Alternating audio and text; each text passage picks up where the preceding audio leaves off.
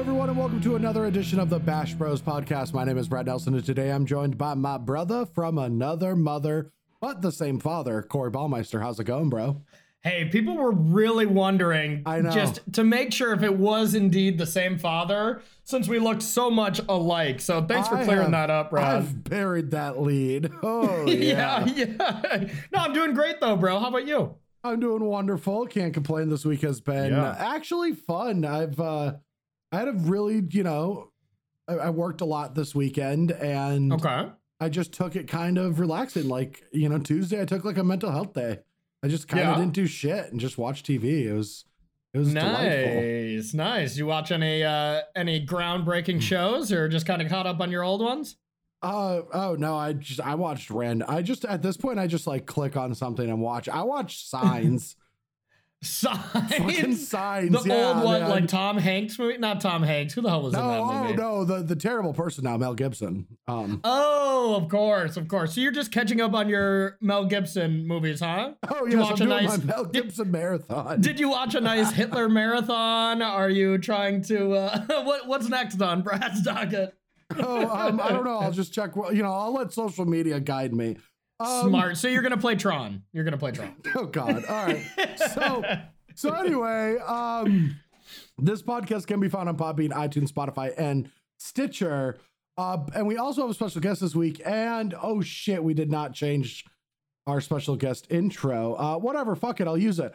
With this being our second time during the 99th episode, we're not sure if it is, uh, of the Bash Bros It podcast, is now. we It wanted to bring back a guest we had for the first time we did our 99th episode of the Bash Bros podcast. And that's none other than Brian Braun-Duin. BBD, how's it going? Yeah, it's going great, and I'm really happy that you brought me back in for the second coming of Christ, played by Mel Gibson. Uh, sorry, the second coming of the 99th episode. I, I got it confused. yeah. Um, yeah, it, it- it's just uh, it's just really uh, an honor to to be on exclusively the 99th episode of the Bash Bros podcast every single week. So I, So I here, here's here's yeah. the deal, everyone. Just so everyone is clear what's going on, including ourselves. Um, Yes. our yes. our our editor Jonathan told us last week that this is going to be our hundredth episode. But if you go to Podbean, um, it says that we've done 98 uploads. So this is technically Yeah. our 99th episode we're doing right now. And we're just gonna run with that because we actually, you know, kind of want to spruce up our hundredth episode a little bit. But this week we did none of that prep work. We just rolled Mm-hmm. No, up on Wednesday morning being like, oh yeah, this is our hundredth that. episode.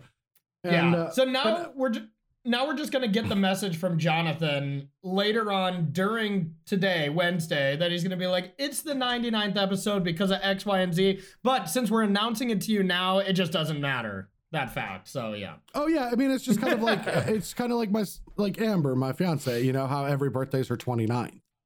oh Um, yes. Yep. Yeah, I got my yeah. 29th birthday coming up in three days, bro.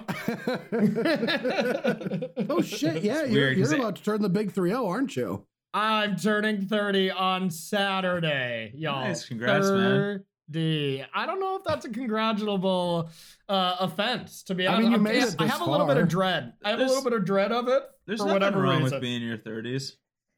Yeah, I Yeah, mean, People always Corey, like there's dread nothing. it. It's just, it, I don't know. It's just another age group. Like it's, I don't Yeah, know. like I thoroughly enjoy going to bed at 9:30 and getting up at five in the morning and and, and and you know not having any fun and my knees hurting. I mean, I I- fucking love it, man. Yeah, I actually pre-ordered an IV drip just in case I ever am hungover anymore. I figure since I turned 30, that's what I'm gonna need instead of just, you know, water. So yeah. So I I don't know if this is true or not because I was a very you know I was a younger you know uh, very influenced um what is it oppression impressionable?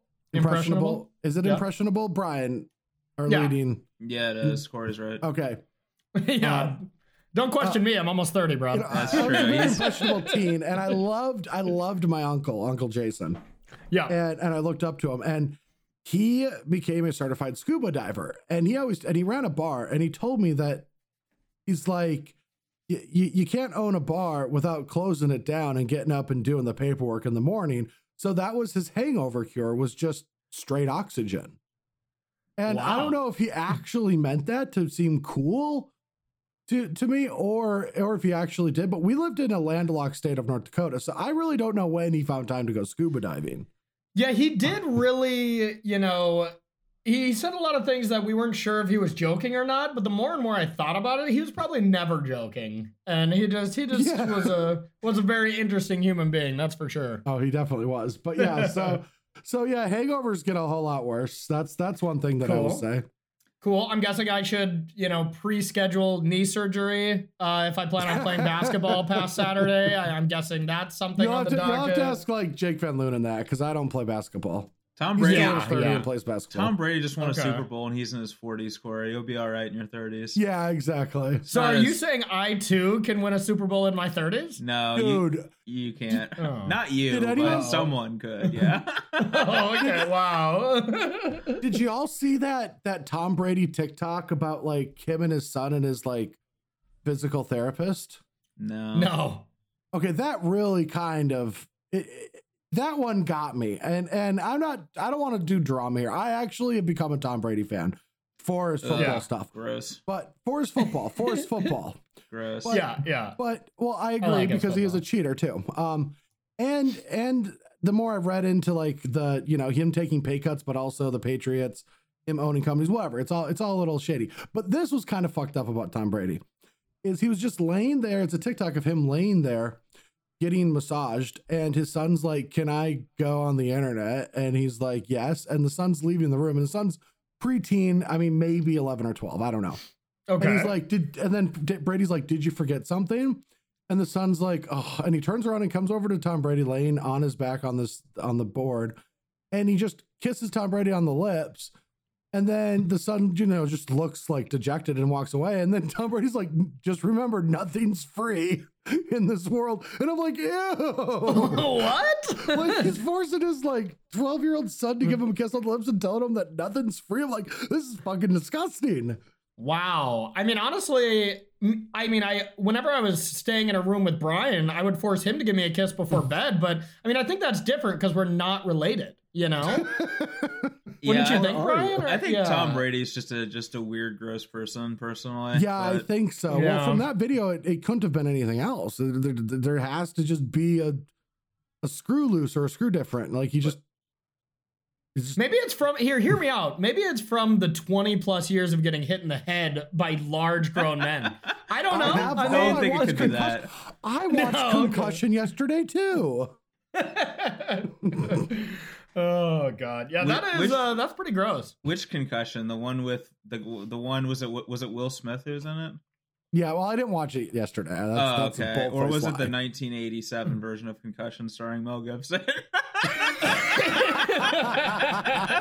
so Brad, so Brad, let me get this straight. On your relaxing day off, you got you watched a Mel Gibson marathon and you watched Tom Brady kiss Whoa, his whoa, son. whoa, whoa, whoa, whoa, whoa, whoa, whoa, Yeah. whoa, whoa. You're you're filling a lot of holes there. Um, like I only watched Signs. I did not watch other Mel Gibson stuff, and I saw I saw this Tom Brady thing like okay. months ago, and Amber was just like, "You have to watch this. This is disgusting." yeah, So- that is uh that is quite weird. to get back on topic though, I don't I don't I don't think that the 30s are that bad, Corey. You- You'll you'll be fine. I don't, Okay. I don't think it's. No, I think they're it's, not. I think the 30s are better than the 20s. So I do, in all realness, think that, you know, um, just in my life with what I've done so far, you know, my 20s, I had a lot of fun. I was figuring my life out, going to school, you know, not sure what I'm doing. I do think I'm going to thrive in my 30s. But I, it's just the the small amount of dread knowing that I am no longer or ever will be a 20 year old anymore. It's just that small amount of dread, but I do feel like uh, it's gonna be my prime. Is there, the 30s? there are two things that I appreciate about being in my 30s that I didn't Yep. know about in my 20s. One is a little bit more financial security. Yep. Um, and and the other being not not having FOMO. And I didn't even know what FOMO was in my 20s, but like for example, if I was at a party, that might be the last party I go to ever, right? Like that's how my brain functioned irrationally. I would Yeah. drink as much as I could. Not at, I wasn't binge drinking, but I would drink and try to be there as late as I could. And I didn't want to miss any of the action. I wanted to have all the fun, right? Yeah. And and now I just realized that there will be more times, and I want to have a good day tomorrow. And so, you know, like I'm cool with leaving early. I, I in fact enjoy being one of the first people to leave a party. See, it's And how foolish- Nothing really good happens a- after one in the morning anyway. it's it, it's it's the opposite for me. It's you're saying like this could be the last party, so you got to do it. I'm hoping that every party I go to is the last party I ever go to. Like, Well, Brian, you got your wish. Yeah. COVID has granted that it is indeed your last True. party you will ever have to go to. yeah, I just don't enjoy that kind of like raucous social gathering that I, that like that anymore. yeah. I like I like But it- way more low key chill environments. So I've gotten to that too, especially so like what I have always loved and which is kind of funny, my 29th birthday uh last year, it was I, I went to a, a concert because this was like the weekend that COVID like shut down the NBA and then kind of everything uh followed suit, you know, almost exactly a year ago. Yes, because they are the trailblazers. It really was, yeah. There are the Portland Trail Blazers. Blazers.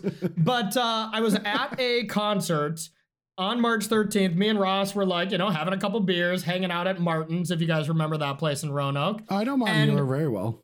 Yes, but I, I was at a concert where on stage it, was- it was the band was called Sex Brews question mark. It was a very very weird band, and like at one point they're making flapjacks on stage while like performing, and they're just throwing flapjacks out to people and like throwing candy out. And then as I look back on that, Oh, I this was like, was a cult. no, as I look back, I'm like, wow, this was definitely unable to happen when COVID really hit. They're just throwing food into the crowd that people were just like, yep, I'll eat that. and how, how naive uh, I was exactly a year ago uh, to COVID. what? I like how it started with like, I'm getting older too. Like COVID is a real thing, everyone. Well, no, no, no. No, I'm I saying COVID was not happening a year ago.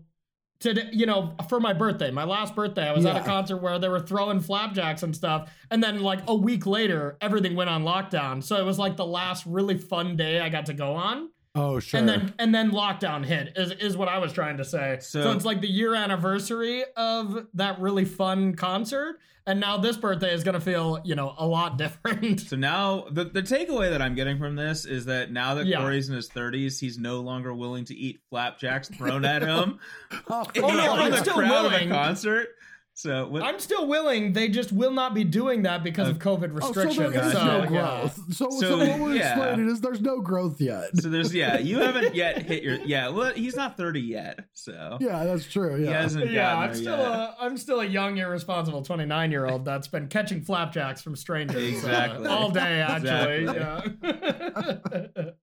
Oh my god. Oh, that that reminds me. All right, so your birthday is on the 13th. The 13th. Yep. Good. Okay, because my mom's then is on the 15th. I've always known that one of you is on the 13th and one is on the 15th, but I never can remember which is which. Just whoever shows up first, be like, okay, now I remember yeah, the other yeah, one. Uh, there we whoever I disappoint first, then I usually hit the next one. It's always me, buddy. Don't worry about it. you got it in the right order because if you forget your moms, then you know you got problems. But you forget your little brothers, that's okay.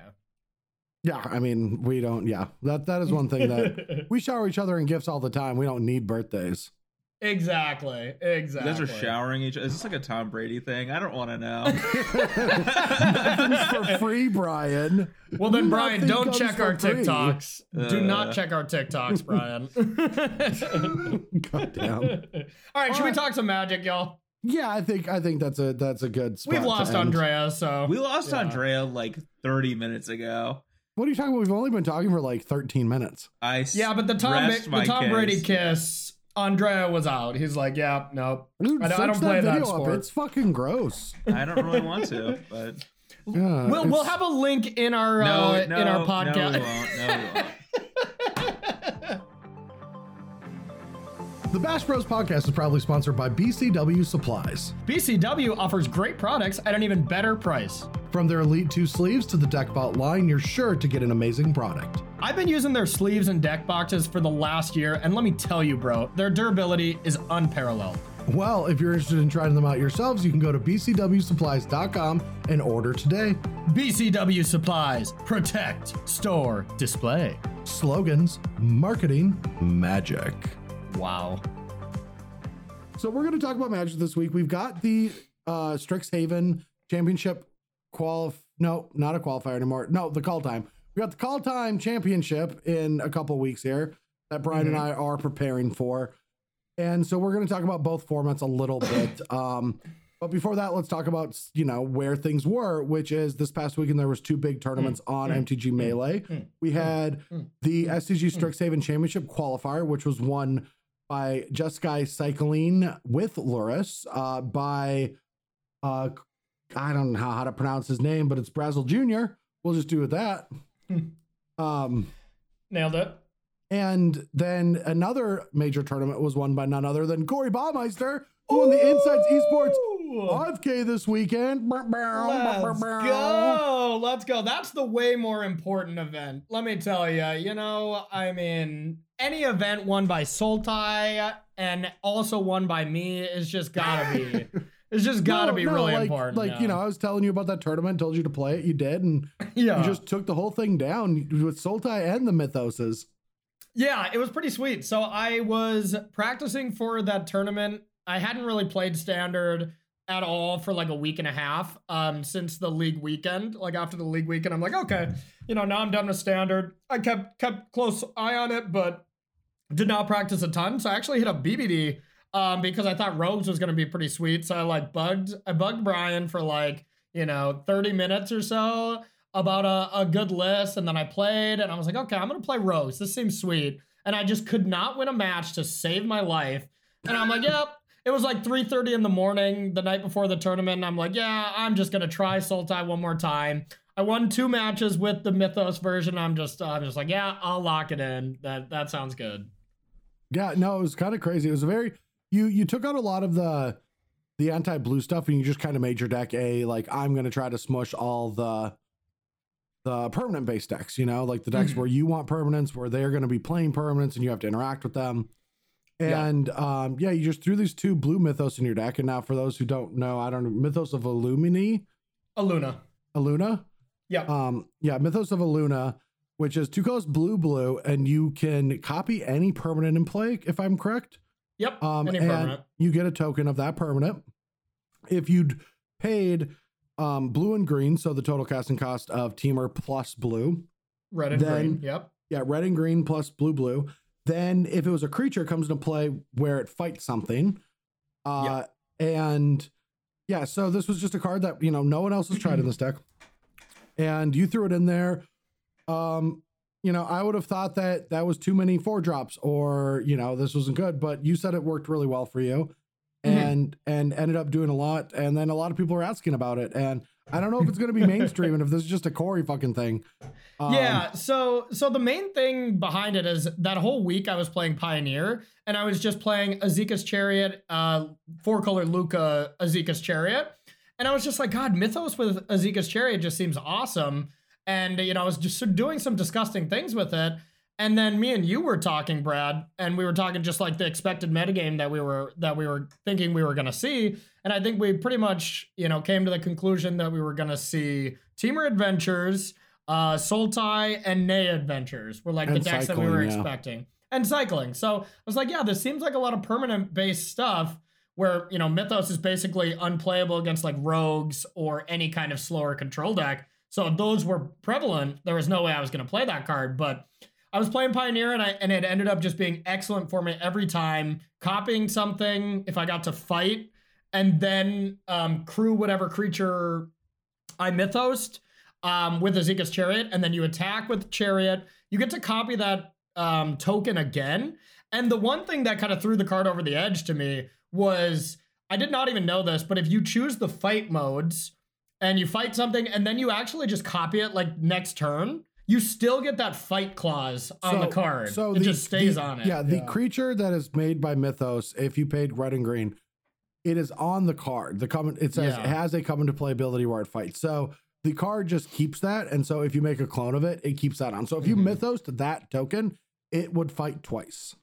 Yep, exactly. So then one one of the two test matches I played, the first one I just went like Chariot on four, and then turn five I Mythos with Kicker because I just got lucky and drew the Ketchery Triumph, which doesn't happen in Sultai that often, so that was pretty lucky. But then I mythos to Lovestruck Beast, fought an innkeeper, crewed with Esika's chariot, attack, copied that Lovestruck Beast, and fought the one one Shaheen token or the Heart's Desire token.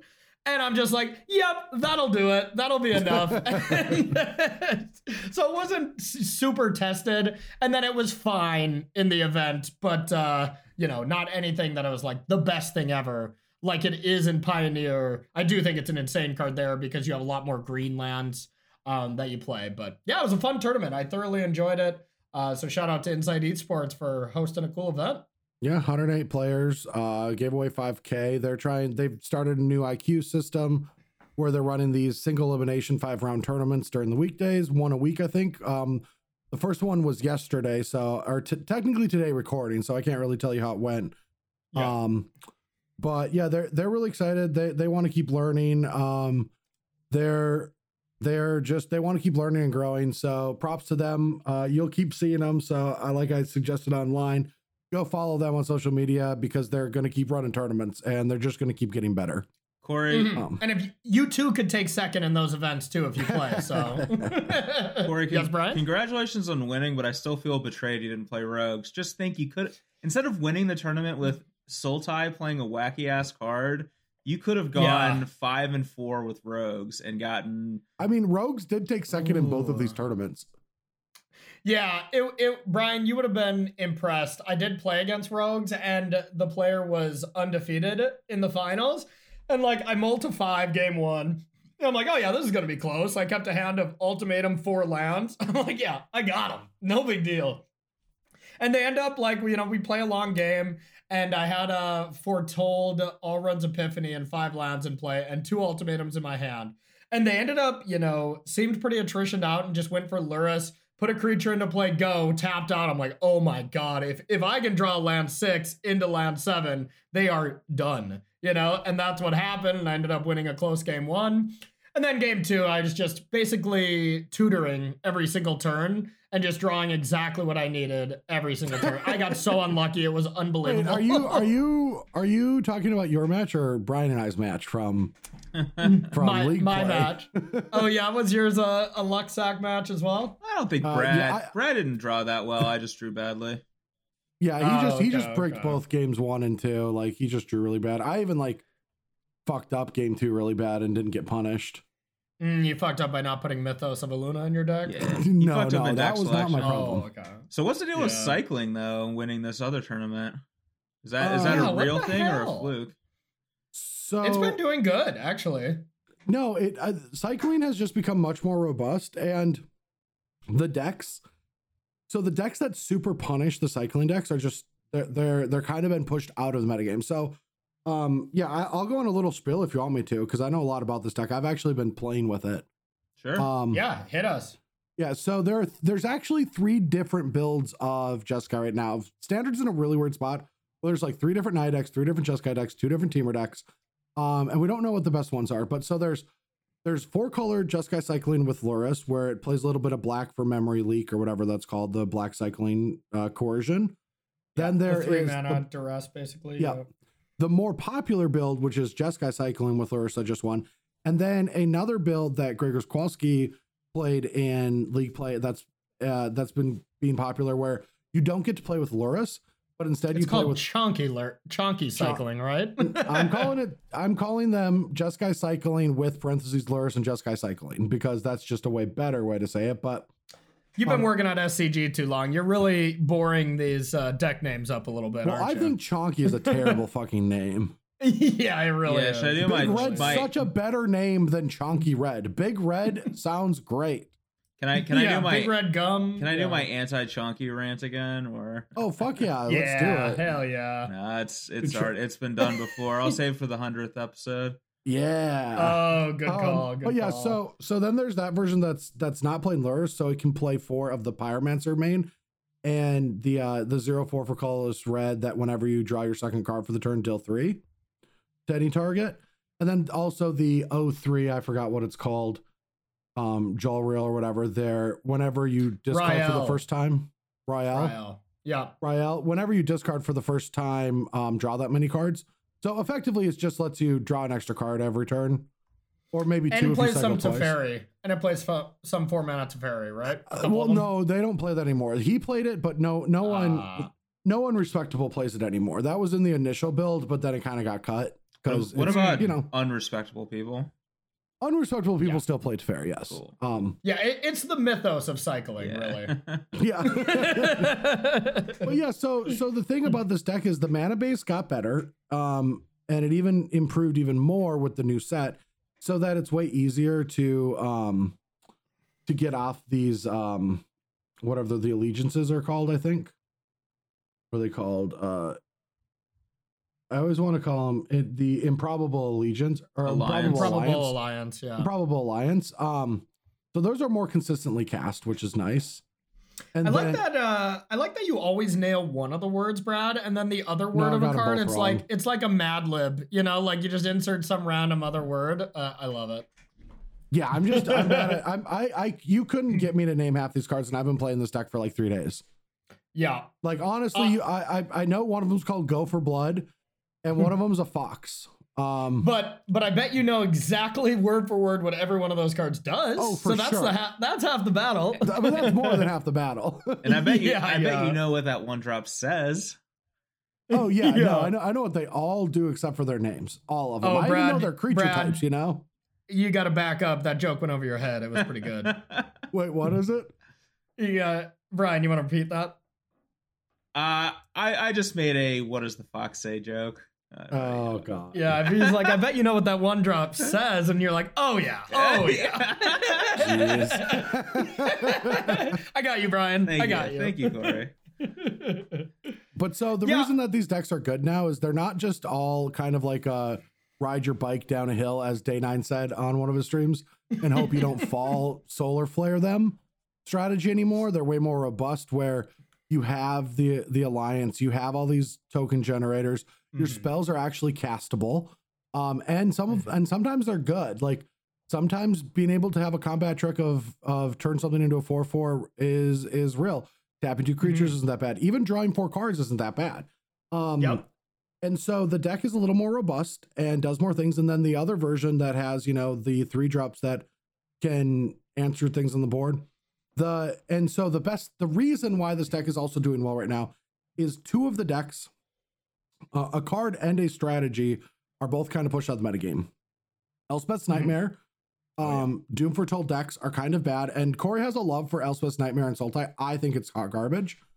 Um, yeah, I yeah, I want to bring up a point after you're done. yeah, um, and but so yeah. Elspeth's Nightmare isn't part of the metagame anymore, and Gruul Adventures isn't part of the metagame anymore because Gruul Adventures it gets beat up by all the other adventure decks, and Mhm. so Naya crushes it. yeah, and so because Gruul is so bad against the other adventure decks, um, Lurrus, you know, this or these Jeskai Cyclone decks don't have to worry about the Lovestruck Beast Embercleave decks anymore. They're gone. Mhm. Um, Mhm. you still have Mono Red that has Embercleave, but that's and and that is one of its tougher matchups. Um, but Gruul being 30% of the metagame every single tournament is is not a part of it anymore. So Jeskai is preying on that fact.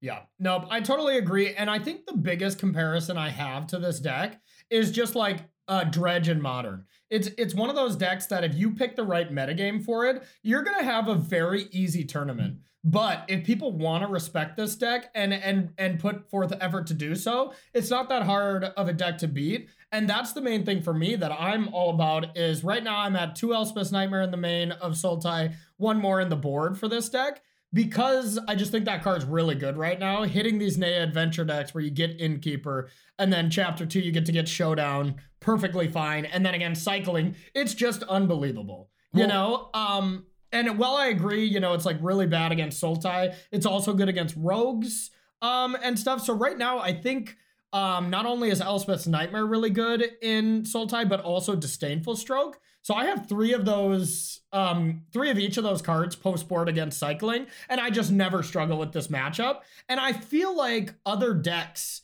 I, I don't play a ton of the other strategies, but I feel like there's cards from every other deck that if you wanted to respect and try to beat cycling, you could do so, but people just weren't last weekend and maybe still won't be for this weekend. I mean, I still I I, I still have a hard disagreement on Elspeth's uh, Nightmare and the fact that I think that all three modes have to be good for that card to be good. I think two. I think if two modes Sure, are good, it's great. I think it's three. Um, Well, three is rogues and cycling. That's the only but matchups I don't even it's think it's good three. against cycling. the, Um, third first, mode, no, the first mode. the first mode. Well, I mean, if you're on if you're on the play, you get flourishing fox, and if you're on uh, and if you're on the draw, you get what? they can get their Yeah. fox up to three on the draw. Oh, that's true. That's true. Okay, but you know, you still can get a healer. You can get a stinger. You can get a one-one of a recruiter. I agree. The first chapter is the worst, but it's still playable. And if all three are playable, and if at least one of them is great, then I think the card is excellent. And if two of them are good, I think the card is good. That that's my range on that card. And I, I do think all three are playable, and two of them are insane. You know. Yeah, two two are good, but that that's been my rule with that card. Like I just I just and and to be fair, the card that every Naya deck is bringing it. If Naya was a bad matchup, then I would say that Elspeth's Nightmare is a card that I want because every single Naya deck is using um uh the two three whatever it's called um Radon. radon yeah to to Yeah. attack you and if those were bad matchups then i'd say great bring it in right because because that they're so one-dimensional they just raid on you to fight you and um I mean, that's a that's another reason for Elspeth's Nightmare, right? Like, if if they were beating you but they're not beating you i can ignore that matchup yeah, yeah, I agree it is a good matchup, but I have lost to that card, and I know you have too. I've watched it. well of course but Yeah, yeah i mean i think i think you'll come around um if you play enough standard like i played Yeah. a ton with with sultai i just found i was constantly frustrated with elspeth's nightmare um, Yeah, I'm willing to be wrong people, i hope it, more but people put it in their deck truth be told I don't. Um, Yeah. Well, I you don't. don't I you're, don't. you're a Dimir. Yeah. Yeah, I think Yeah, Brad I'm is 100% correct. Elspeth's Nightmare fucking sucks. Everyone should cut it from all of their decks. yeah, no, I, I'm under the camp that I could be wrong about it because this is mostly theory. Since this 5K that I played in, I that has just been the idea that I would like to incorporate, and I've been watching a lot of uh, Kyle Boggemes's uh, journey he's been putting on Twitter because it seems like every weekend he's been you know all in on trying to win these SCG events. So it's been fun to watch his um, evolution of the deck, and I feel like me and him share a lot of the same philosophies on Sultai. Um, but I haven't played a ton with them to test, so I could easily. I, I'm willing to be wrong on on those assumptions, but. Yeah. Like I think so. So this is just where I come from with, with Sultai. Um, Mhm.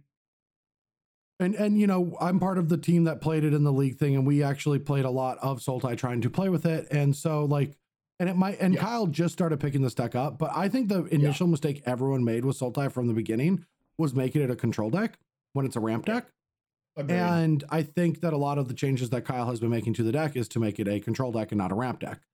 Um, Yeah, I, I'll sorry to interrupt you, but I totally agree. I saw him cut a duress uh, in the sideboard down to two duresses, and I'm like closer to going to four because of what you told me. Uh, really resonated with me, and what Stan told you um, is that you know duress is so good at being a proactive answer that you want to push through your big spells instead of using disputes um, because they get so invalidated later on in the game. That I I think that is the one thing you cannot be doing is I cutting mean, duresses. yeah, the the Yeah. the best the best thing he said to me that resonated with me, and I mean the, the, that ended the duress debate of for like is is for the correct number is Mhm. duress is the only way to interact with your opponent's hand and also cast your Sultai ultimatum the moment you get to seven mana.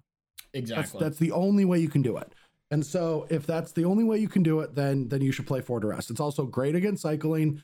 It's great against um Dimir. It's great in the mirror because Mhm. cultivate's so good in the mirror. And so yeah, get, if you can strip that, those- you, yeah. you screw them up. Yeah. I don't think it's the only Um, way you can do that. There's also like that that two mana discard spell, right? Well, hand disruption. Three I mana can I disruption. can Yeah. change duress to hand disruption. Um, just the fact it's just hand disruption is the best thing. But yeah, the two mana one. Sorry to cut you off, but that's what I meant. Like I didn't want to argue semantics. Like I, duress can be hand disruption. Oh, I knew. Or what I knew about what if you you meant. myth- I just wanted to. I was just being. I cheek- liked it. cheeky, and also Oh, trying to yeah. get clarification for people listening. Yeah, you could play agonizing remorse. Um, You can also mythos your Elspeth's Nightmare on turn six and then duress them with chapter two on turn seven and then cast Sultai. yes, everyone just fucking put mythoses and Elspeth's nightmare in your deck. You'll do so well this weekend. I agree with Brad wholeheartedly. Let's clip that. I wish I had a soundboard. I wish I had a play soundboard. Mythos and Elspeth's Nightmare in your deck, and you'll do so well last weekend. There it is. Yeah. Oh yeah. oh yeah. Damn right. Standard doesn't move fast. We know that. So it's going to be the exact same metagame last weekend that it will be next weekend. So I mean, speaking of that, actually, we should talk about the next deck. Um, that Yeah. I'd like to to say something about with standard. Um, uh, a deck that just popped up this this last weekend. Well, it's it it re the fire reinvigorated or reflamed or whatever.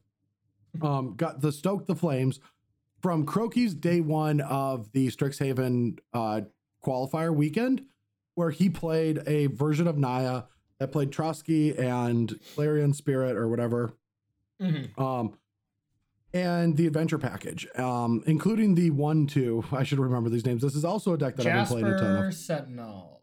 Yeah, Jaspera Sentinel. Um, and what's crazy about this is this deck is becoming popular. It actually took it was in the top four of the SCG. It's one of the more popular Naya decks right now, and it's doing well. But what's mind blowing about this is fucking Michael Majors wrote about this in week two on Star City Games of this format. He did an entire article on this archetype, this Yeah. this Jaspera Sentinel or whatever, uh, Clarion Spirit, Trotsky, Showdown of the Skalds deck with a couple Felidar retreats. And he wrote about this on week two and nothing, crickets. No one tried it. No one did anything with it. And then like a month later, Crokeyz's just 7-0's day one with it. Um, and now it's becoming popular and and good. And it's Crokeyz's deck now, right? Oh, for sure people think it's Crokeyz's deck. Yeah. Oh, I bet he did. I don't even Yeah. know if he read that article. You know, Yeah. like it's just crazy to still see Michael Majors just in the shadows, not getting the respect he deserves. I mean, I still remember when we were in Dublin, you know, I remember him just week one, us testing, and he's playing this weird, you know, four color energy Felidar Guardian Saheeli deck that, you know, three weeks later had to be banned and, you know, even won me a GP. And none of us ended up playing it, but he straight up had it. Well, And, he uh, actually, we We just didn't refine have it, a you right. know? We didn't have the right list of it. yeah, Yeah, we didn't refine Brian it. and I got close. So what? So that actually was a frustrating moment for me. Mhm. um, Our deck because- was still gas that tournament. Oh yeah, we crushed. I went like eight two because everyone played vehicles and we just Yeah, I- I Randomly, only everyone went played 6-4 vehicles and I- with the deck that I played that weekend, which was the same as your guys', of course. Oh. no. You Vroom, played the vroom. Jeskai deck, right? Yeah, I played a shitty ass Jeskai control deck, but I did go six and four, so it's the best anyone's Yeah, went- ever I- done with a heinous control. I went deck. nine one or eight two. I can't remember. I know I I know I top. I might have went nine one actually. Yeah, you No, did no, I great. went I remember 8-2. I min cashed that I went event. but- I went nine one with Nasty Saraski. That's my nine one Pro Tour constructed finish with Nasty fucking Saraski. Uh, What's that? That's Uh, Surrak the Hunt Caller. It's uh We put it in Abzan. yeah. Oh, okay, okay. That was one of my shining moments. Was that deck? Granted, I did horrible with it, but everyone else who played it went like nine one or eight two. Oh, or dude. Oh yeah, we, no, we all did very well with it. And also, sorry for for swapping real quick. I just to tell the story. I think that was one of my also favorite Pro Tour moments because we almost saw into the future there because we all, you and I knew going into that Pro Tour that we were playing with that card, knowing no one else will play it, everyone will make fun of it, and it won't be good after the tournament. But yeah. for that weekend, it was gonna be good. yeah. I love those kind of things. You know, Yeah. like I mean, I think like Shota is the king of that. Like building a deck that if you pick that up and play it the next week, you are a fool. But for that Well, event, because it's he was a You fool know, for playing it that week. I don't know. Yeah. though. No, I mean, he, he, all right, all right. Maybe that's only- a bad example. that guy- Shota can only play Shota decks. Shota would have doubled his like records and stats in Magic if he just played reasonable decks. I agree with that. Hmm. Yeah, he would he Hmm. would be one of the all-time greats. Like he already is considered one of the all-time greats, but I mean he would be up there with the debate of the top 5 because he would Shota have that many unreal. accomplishments. If he just didn't play fucking shitty decks every single time. I mean, I'm like 8 and 1 against Shota only because I'm always playing the like the fucking stock deck. green mid-range counter deck and he's always playing some shitty control deck. Yeah, I feel like the times that he does actually just pick a deck and that's part of the metagame and play it, he does really well. Like I'm like he top four Yeah. the worlds that I won with uh Bant Company. You know, like Yes. Yeah. I just remember the first pro tour I came back in Hawaii where he won with that absurd control deck. Uh, Oh, that yeah, was that, that was- I think, right? Yeah, yeah, yeah. Oh yeah, he just a deck that he built the the night before. Yeah, but Carlos would have Yeah. won that if he didn't put the uh, the blue red land into play untapped when it shouldn't have been. Anyway, all right. So back to Naya Spirits. um, so Naya Spirits. Uh, the thing I like about this deck, though, truth be told, is it plays on a speed and a fundamental level in the adventure mirrors that I didn't think was possible. This deck is like lean in the mirrors where you're just faster. Like you know, like you've played with these adventure packages, right, Brian? Like, do you know the only time when you go like, you know, Lovestruck Beast token into Edgewell Innkeeper into Lovestruck Beast, the only time you feel like you're being swarmed and beaten real bad is like mono red, super fast Embercleave draw, right? You're like, okay, I'm losing to that draw. But in these Mhm. mirrors, you could have that draw and they could have seven creatures in play. they just go like, you know, Sentinel on turn one, and then they play Edgewell Innkeeper, keeper, or they could play Clearing Spir- Spirit into Edgewell Innkeeper, make a token. Next turn, Lovestruck Beast into a token, and then play a four drop. Um, and or even play four drop on turn three. I mean, the, you just go wide fast. And As long as your opponent doesn't have Elspeth's Nightmare, of course. That of course, it up, yes. No, this deck yeah. actually, Elspeth's Nightmare would be good, is good against this build. It's great, yeah. it's like this deck and every other deck that we've talked about so far. Elspeth's Nightmare No, would be I great, just- but the card I does just- suck. no, in no, the But the card is literally I hot said- garbage. I just said if I was doing bad against the Naya decks with Sultai, that it would be worth putting in your deck. But that's Ah. that's like you know that's like overkill. It's it's you know I I need the card space for other matchups that I'm losing. Yeah, this Like- deck looks Gotcha. this deck looks sweet. Felidar Retreat. I'm I'm glad that card's seeing play because it Yes. it seemed way like too good to not see play. It seemed pushed. Yeah, it really did seem pushed. yeah. Yeah. No, I think this deck is pretty cool as well. Um, I don't know. I just, I personally am not in love with it, and we haven't really seen it win any events. So I, I think it takes more than this. Oh, excuse me, than this cool new flashy Naya deck to get me off Soul Sultai personally, but that's just my playstyle and the deck that I really, really enjoy. We- Um, but we- you I mean, this is a good deck. I honestly feel like if a deck if like Soul Sultai was not a deck that existed, this deck would be incredibly fucked up. Uh, Mhm. yeah, probably. I bet this beats Rogues, right? Um, Uh, well, but I- sure. I what do you think- think, Brian? I, I depends on the sideboard. I, I I don't. What's the sideboard Yeah. look like on this one? It's four Ox, four Phoenix of Ash. Um, I believe there's a couple escape Four Or two scavenging spiders. ooze, Yeah. Yeah, yeah. So it's pretty stock. Stock. That's Yeah. pretty just- stock. the yeah. reason the reason that the, the, it doesn't have a sideboard for the matchup because I, I think wow, this deck they have nothing for the matchup. Well, but I think this deck actually is very favored against them.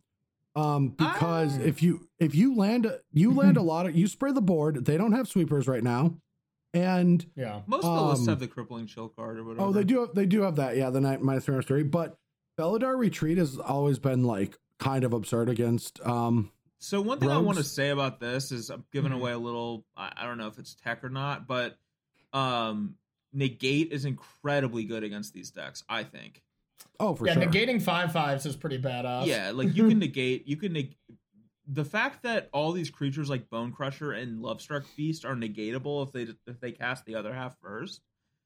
Plus, it being Yeah, it's so good against like Chariot, Retreat, Showdown, etc. Like I, I just think negate is incredible against decks like this, and I, I and Mhm. I, I feel like that's a card that intuitively people would not choose to put into their deck against a green creature deck. Um, yeah. but But I also think how many people could just uh, you know, make the play of not casting the adventure side and just cast the 5-5 against you. But people I bet just don't do that because they're greedy. But if people started doing that, it would probably be pretty bad again, right? Well, I mean, if people just play a Lovestruck Beast and not the one one, then they're not attacking with it, and then it doesn't matter, right? Like, yeah, but they I mean, I'm saying if they already have one ones, you know, and it's just playing the extra Heart's Desire just because they have the mana for it when they already have, let's say, Clarion Spirit tokens. Like I bet not enough people well ignore well, casting you that. can sure, you can play like let's uh, Yeah. like you can play around negate. That's that's not important to talk about here. In, Okay. in my opinion, I think negate is worth bringing in this matchup. Look at all the four drops. Yeah, I'm like, agreeing even as if you well. can't negate but- a Love yeah. Struck Beast, like they're still gonna want to cast Bonecrusher as Stomp. Yes. They're still and, Yeah. and and if they're not casting Bonecrusher or Stomp, that's also good for you. And like, Yeah, there's just three mana they for it, still have all these four Yeah. drops that are incredibly powerful that you want to negate. So Yeah. I, I I would guess that I don't know. I, would have to play the matchup, but I would get th- this deck doesn't look that scary to me as a rogues player. And maybe I have I'm have pl- I have played the matchup and I have like kind of embarrassed rogues and the but I've had good draws. But like when you have And top- it's not a great player playing Well- rogues, I imagine. well, sure.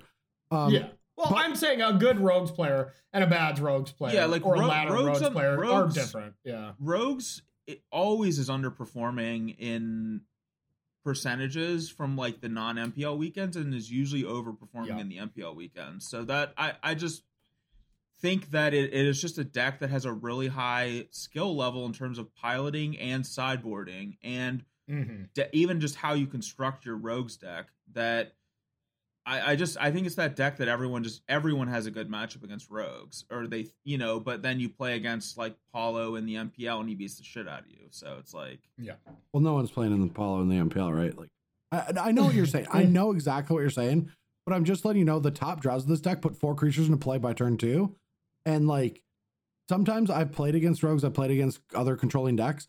They just can't keep up with the speed because then on turn three you're playing one of your four drops, and it's like, you like the the top draws of this deck are just so wide and so fast, and not even in a, a controller or a blue black matchup. The one card, uh, what's it called? The the land spell, um, the takedown, Shelter Kabira takedown. That card's actually just like gas in this deck. I I did not think it was going to be good in this deck. Um, Which one? Yeah, I think it's called Kabira takedown. It's Oh, colorless is white. it the protection spell, right? No, no, it's the colorless white, and you deal damage to a creature or planeswalker equal to the number of creatures you control Oh. for instant speed, and it's it services as a land sometimes, but also like it being your removal spell. Like this deck actually has a ton of removal, um, Mm. and it acts as a land for your, you know, when you need to get to your um, uh, your Felidars and your other four drops. Like, but also you can. Uh, what's cool is you can play Clarion Spirit. Like, let's say you have one creature in play and they have a Bonecrusher and you want to kill it. You can play your Mhm. Clarion Spirit and then you can play your Takedown on it, triggering the Clarion Spirit to get a one-one. Now you have three creatures to kill the creature, Yeah. and so That's that pretty cool. that happens. But yeah, that card has been phenomenal. I I was thoroughly impressed with it. Um, yeah, that does seem good to me. It's very good in this deck. yeah I mean Yeah. I, I agree with you that the top draws of these Naya kind of these decks like this are, are are always hard to beat like rogues couldn't beat the top draws of even other Naya decks or whatever either like Mhm. Yeah. the, the, those like double innkeeper draws and shit th- those those were always going to win um but like you can you can construct the same argument the opposite way and like you know if you have turn one sentinel and i have a turn one dead weight and then a turn two you know rogue or or a removal spell into getting set up like i For don't sure, think this of deck has course, like, I don't know. like so For sure. Or the crip or the crippling thing does seem quite good. Uh, I don't know how many rogues players are playing that. And I, don't I, it's- you know, I was, I was, I was talking to you, Brian, when I was gonna play rogues, and like I saw a list with four in the main. I was just like, Jesus Christ, are people really playing that many of these cards? You know, uh, I was gonna play none with your recommendation, but Yeah, I, I haven't played any. I I did test with that card. I didn't really like it that much, but I think every but this listed- deck wasn't out there too. You know, Yeah, maybe you'd change your mind. I think every Like, rogue's deck basically has about. that that sweeper in the sideboard at this point. And I know I know I'm like skewed into liking rogues, but I looking at Mm-hmm. this deck list, I don't think it is more scary than a traditional like like Gruul yeah. yeah like I, Yeah. I would rather play against this than yeah Gruul with a bunch of oxes and stuff like Felidar Retreat does seem like a really tough card to deal with if it resolves. Yeah. Just enchantments in general, you know, Rogues has always really struggled with. Um, I you yeah know, just just trying to remove them. that card is the great henge basically, of this Yeah, where yeah, you can't let that one yeah. resolve or you're you're Yeah, that card's the Elspeth Nightmare of this matchup for sure. You two are just oh my god. uh, that's true. You can't let that one resolve or it's over. Yeah, that game's over. It doesn't matter the matchup. Yeah. Yeah. Um, but yeah, I, I actually think that this deck's here to stay. Um, just because it has been exceptionally impressive in the other adventure mirrors. Um, Yeah. I have found that you're just leaner and faster, and your your adventure exchanges I feel like are better because they're slower and therefore they have to play more control. So you have more time to get your showdowns into play or your or your Felidars because very rarely are they going to get on the front foot because they're a little This i- slower. This does seem like the best showdown of the Scalds deck um, that I've seen so far, and I think the close second was like the the Naya Fury, just because you really need to you need to be fast with that card, and you need to almost treat your deck like a combo deck. And Jaspera Sentinel, I think, works very well with that. So I don't I do love that. I don't and I think Showdown uh, is a card that is not getting enough respect for how amazing it is. But you know, it's got to find the right show. I don't think you need to be fast, but I think you need to be able to effectively use the card. Yeah, so you got to be fast, or your stuff has to be cheap. I don't think fast has Um, anything to do yeah. with it. I think being able to cast cards cheaply and being able to scale with it is important. I think- Fast as in mana accelerant How is about- what I'm we saying. use Like the word Jasper lean? Sentinels. Yeah. Yeah, like, Like- yeah. fat like I think of fast as mono red. Like I I, I don't think Sure. I, I don't think the speed of your like I think that Showdown is a better card when your deck is trying to build a board rather than Mhm. aggro your opponent out. And I Yeah, I guess when I'm saying fast, I mean I'm just like looking directly at Jaspera Sentinel, as in just having mana accelerant with that card. I think is insanely good. But fast, I guess, is not the right wording. yeah, I mean, like You know it's, what I mean? it's lean, right? Yeah. Because like 16 or 16 of your cards can cost one mana. yeah. Uh, Yeah. The other, then you have eight cards or like 11 cards that can cost two mana, and then all your other cards are four drops. So sometimes I have noticed that if I hit two fours off of it, it's really bad. And I think I might Mhm. like my list is different than the one we're looking at right now. I have less four, I have less four drops. Um uh and and I'm still moving around on my numbers and stuff like that. Um I have like one or two less four drops, not that many less. Um Mhm. but you know that's an important thing about this this deck. Um I also play uh Tangle Florid Hedron. I play one Evolving Wilds to go with my uh retreats. I have 28 la- resources of mana, potential mana, when a lot of people play like 26. Um, Mhm. you know, I do a lot of these things, but I've just found this deck to be really fun. I actually have been playing this deck in cycling the most because they're the decks that I have the least experience with, so I want to learn them. Yeah. Yep. And kind of in preparation for the event, right? Like this is a deck maybe you're considering uh, Well, for the oh. Kaldheim Championship. Oh no, um, I mean, I'll I'll let you know my my my strategy going into the Kaldheim Championship. I'll give away because I literally everyone else can use it, but they might not use it as good as me. Um, and I did this for um League Weekend too. I think Standard is has a ton of decks, and I assume, like I personally assume, like half of them are bad, but other people might assume that they're good. Like, Mhm. you know, I have Rogues, for example, as one of the best decks that I wouldn't pick. But like Brian has it higher, right? And Yeah, and- I I mean, might have it I, that I'm high, too but I mean, to I- I play just it. think oh it's- uh, sure. I just think it's one of the better decks in the format. I, I wouldn't go to I wouldn't be like Rogues is the best deck you have to play it. But I mean Yeah. it got Yeah. second in both of those tournaments as you guys were saying. And and I just I do Mhm. think it is a good deck in this field. Oh, the I. I I completely agree. Like AKA the first loser, but yeah, I agree. Yeah. no, but like there's you know there's a bunch of different team adventures lists. There's a bunch of different cycling lists. There's a bunch of different Naya decks. Um, then there's Mhm. still the same players, right? The whites, the reds, the sultais, the controls. Um, this format just has a lot of decks right now, and I think that more of what should be chosen is undiscovered yet, and also is based around the metagame you predict. And so I just don't think mastering a deck right now gives me much advantage because we all know the adventure cards are good and we all know that there's not a lot that beats them, right? Like you can't Mhm. you can't go too far away from this metagame and come up come out come out with like I'm playing it as a control deck because you're gonna get fucking pounded by the adventure cards, right? Like that's just For not a sure. possibility. So it comes down to metagaming and tuning. And I think the best way to do that is to play every deck some and then more select in the coming days. So I'm actually going to probably switch over to historic. And that's the last topic we're going to talk about because Yeah. the historic anthologies comes out tomorrow. And then I'm going to test that for a while. And that's a format where I could lock my deck in five days early and be fine. But Yeah. standard, I'll probably won't know what I'm going to play in standard until like 24, 48 hours out from deck submission. Yeah, and honestly, I think that's just one of the best things you can be doing in Magic.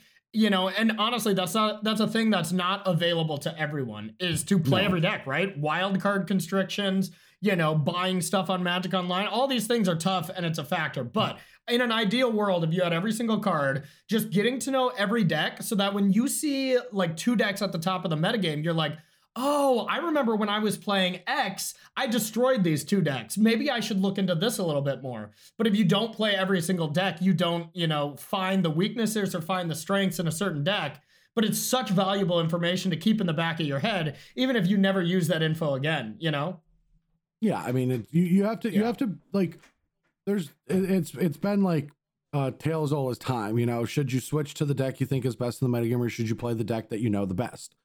And um, there's different answers for for different people for different reasons. I mean, for one thing, is these championships we all every single player gets a fully stocked thanks Wizards in parentheses account. Um, Yep. Yep. and Hashtag Sponsored. ad. Hashtag pay. hashtag ad, hashtag sponsored, hashtag. I, we're not any of these things actually. No, we're not. Um, we don't have no, to say no, that. we are the forgotten souls.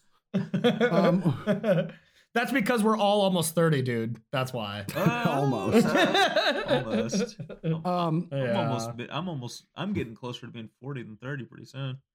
Yeah, I'm still remembered for now, but in three days I'm forgotten as well. It's 30, you know? Like, Yeah. no, I'm just kidding. but yeah, so I, I think that I'm, I'm just doing my due diligence. Like I never played cycling before this last like week or two, but I'm like, fine, fuck. If it's gonna be this good for three weeks straight, I'll learn the cycling decks. I never wanted to play them. I actually did ignore them for a while. yeah. I was actually not really playing as that much ma- magic for a while, and then for whatever reason, I had to do well in two tournaments and actually have a chance in the MPL.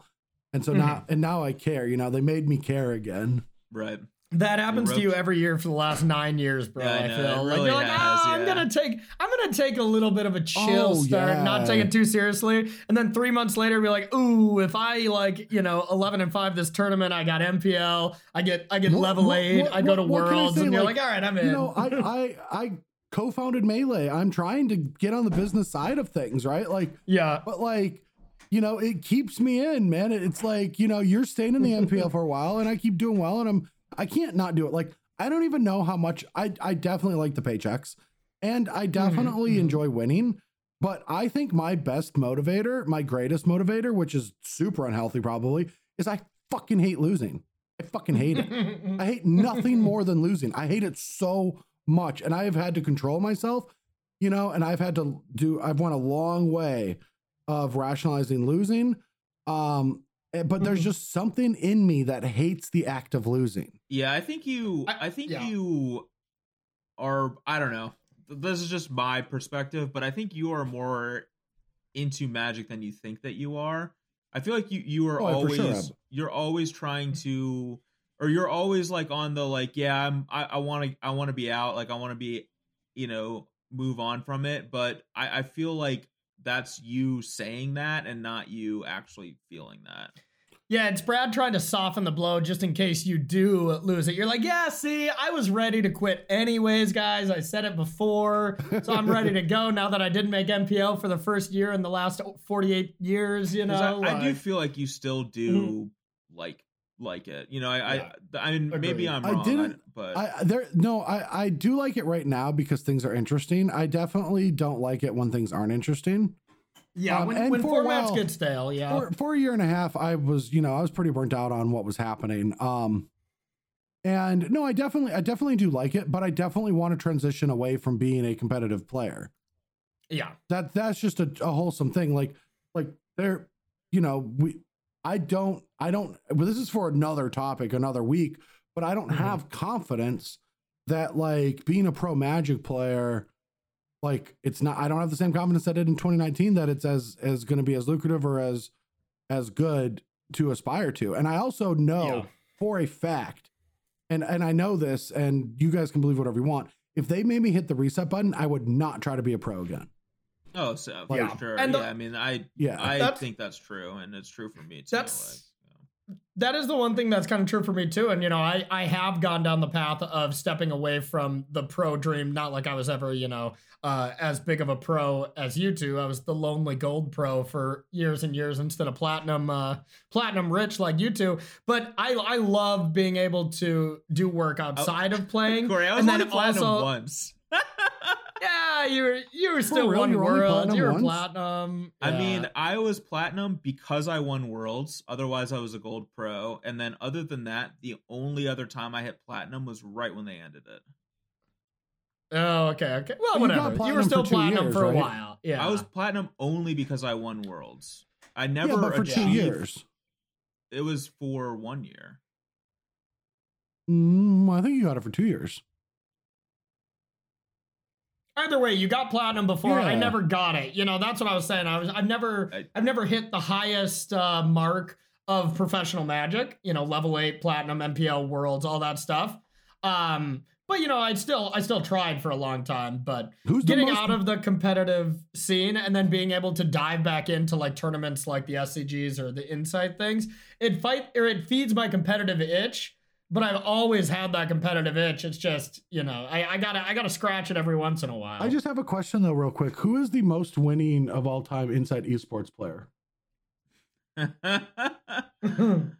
I don't know. Who, It's gotta be me. Who is the? Oh, who, of course it's you. Who got second place with Rogues? That Yeah. I, that's the person that I'm thinking of. all right, all right. Let's let's move on because we have one more topic, um, and we're gonna just brush All right. over because we don't have a ton to say. But tomorrow, today, when this is releasing, Historic is getting, um, you know, a little bit of a shot in the arm with the Historic Anthologies four coming out, and uh, there, I have a few things to say because most of the cards I do just don't think are gonna hit modern, like have an impact. Um, or hit historic, yeah. or hit historic, yeah, like Death Shadow, maybe. Uh, Probably we might not. have to. I don't think so. we probably have to look at Raph so. Levy's deck again and say, hey, does does an extra one drop mean anything? Because that deck was pretty cool, just a mono black deck, but it played shocks and coming to play lands. Oh yeah.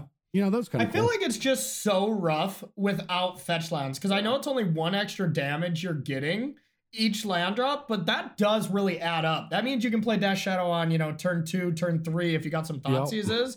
But without the fetch land, it's like, you know, turn three at best and then turn four. And is you know, is that good enough? Maybe. It's I not don't even know, just but- one extra damage. It's the fact that your entire mana base can be those lands too. Like Yeah. that. That's the Yep. big thing. Is like it, it's even if fetch lands didn't deal damage, they would still be a huge loss for Death Shadow deck because it just means extra chances to get to the shocks. Mhm. So yeah, I I I have a hard time believing that Death Shadow will be good, but I could be wrong. I the cards that look exciting to me are Thraben Inspector for one. Like Yeah, is these it are- is it a time that Thraben Inspector can be good though? I feel like Magic has moved past the value these of are Thraben these are the first clues on on. Arena two, right? are they? Maybe. I think so. Um, maybe there's no another tireless tracker Huh? or tireless trackers. Tireless trackers in historic. No, isn't it is not. Oh yeah, Brad would know. Oh, I would. Sure? I, I thought maybe it was. Dude, Tracker would be in Jund. Like it just I, would. I think we, We I think we actually copy or two already had this if it was in. argument. I think we had this argument like two episodes ago, and actually like just four. checked midstream and realized it was not on there. Yeah, no, no, Tireless tracker isn't there. We would be seeing it in Coco decks. Like they go hand in hand.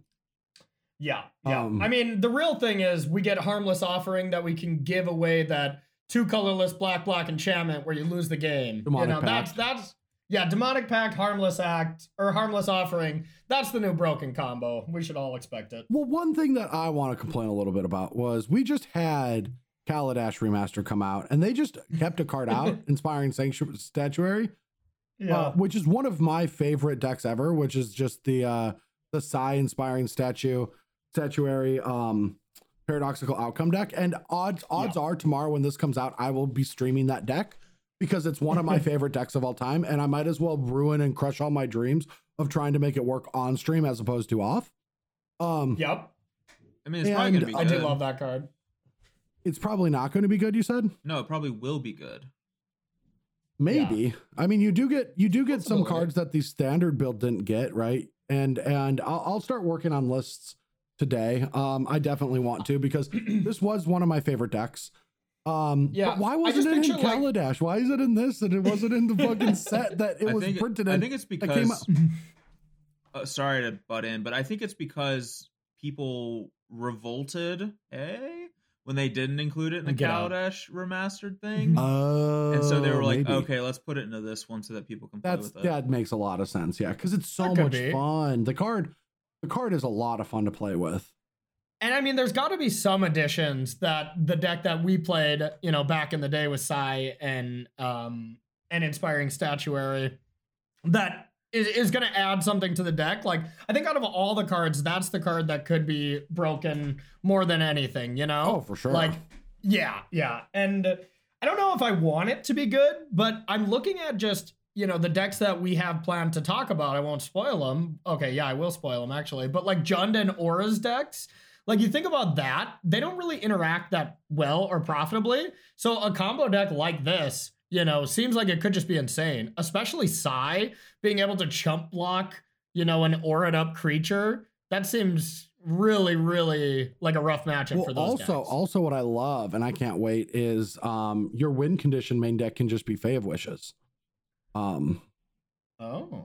and because Yeah. you know it's a body, it can block. Um, Mhm. and and it also just like works real. It just works well with this because you can also put into play early and then bounce it with paradoxical outcome. You could put three outcomes in your main deck and put one in your sideboard.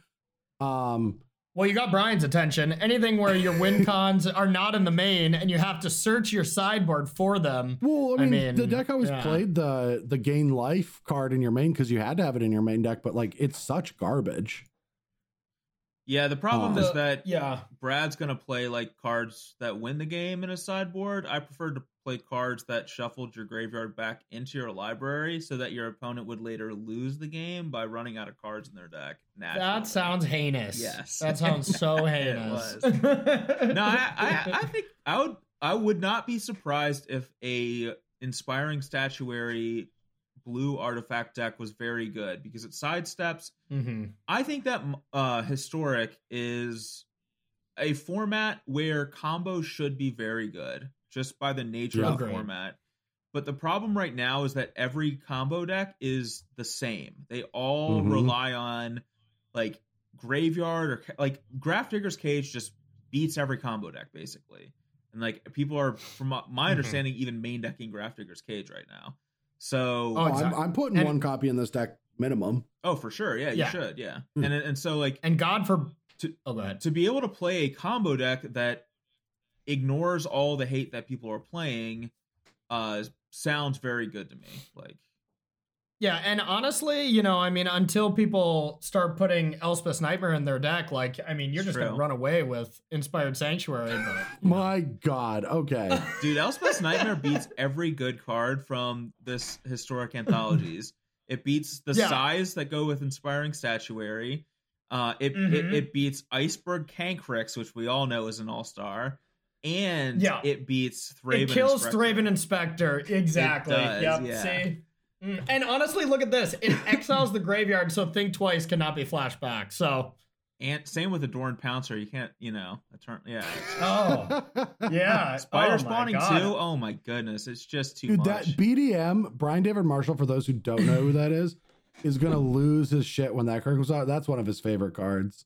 Which one? Spider spawning. Spider spawning. Yeah, it's it's one of his favorite Oh, draft okay. formats. He his favorite um uh Commander deck. commander deck ha- yeah. has it. Yeah. I do remember that card. I don't remember the set, but I uh I do remember playing it. Oh yeah. No, the card was awesome in Innistrad Limited. It was like the Innistrad. Okay. it became yeah. so much fun to force that deck that um The deck was would just- unplayably bad because everyone was trying to force it. exactly yeah you would just because Yeah. because the best thing you could just take travel preparation and go to town or no that was a different was that the same No, it's the yeah it same was the format. Yeah, I just did that. Everyone's like trying to do these fun, cool things, and I'm just like, all right, Avacyn's, Oh. Avacyn's Pilgrim, three drop, travel preparations, flash it back. Fuck you. Get Dude, out that, of my that game. pro tour so your first pro tour was honolulu right uh, Mine- yes. no yeah. brian's yeah, Yes. that pro tour really sucked for me because during our limited like i'm not that good at limited um well i mean i'm fine at limited but it really helps i benefit a lot from the team portion of doing drafts and learning limited with everyone Same. much yep. more than like constructed more like i lend more help than i need in constructed and i get Mhm. more out of limited than i put in that's kind of like the team dynamic right you want some limited players Yeah. you want some constructed players and that time around everyone was trying to do fucking stupid shit and i just kept getting travel preparation shoved in every pack so i just kept beating everyone with travel prep decks And then I get to the tournament and I just never drafted the deck I ended up with. You That- know, because I was always always the what travel prep person. Yeah. That that that is what always happen i that stuff happened to me all the time too where i would like identify strategies i really liked in the draft format while while travel while we traveled and prepped for the tournament and then i would get to the event itself and like so, the person to my right would be drafting what i wanted to draft so it, it wouldn't be open and i was forced to draft some other archetype that i didn't know how to draft my deck would always be like s- so bad um i don't know just that that was the that was the problem of not being like those people like Finkel and Huey and all those guys that are just so insanely good at limited as a format that they're able Mhm. to make those transitions to those kinds of decks like seamlessly. Whereas I feel like we're more learners, so we have to learn things. First. Oh yeah, we're we're we're. I mean, yeah, they're they're savants at Magic, and maybe like if I could say I'm a savant at something in Magic, it might be understanding people or metagaming, or you could say somewhere I am, but it is Mhm. not in that. Like we are the grinders, we are the repetitionists.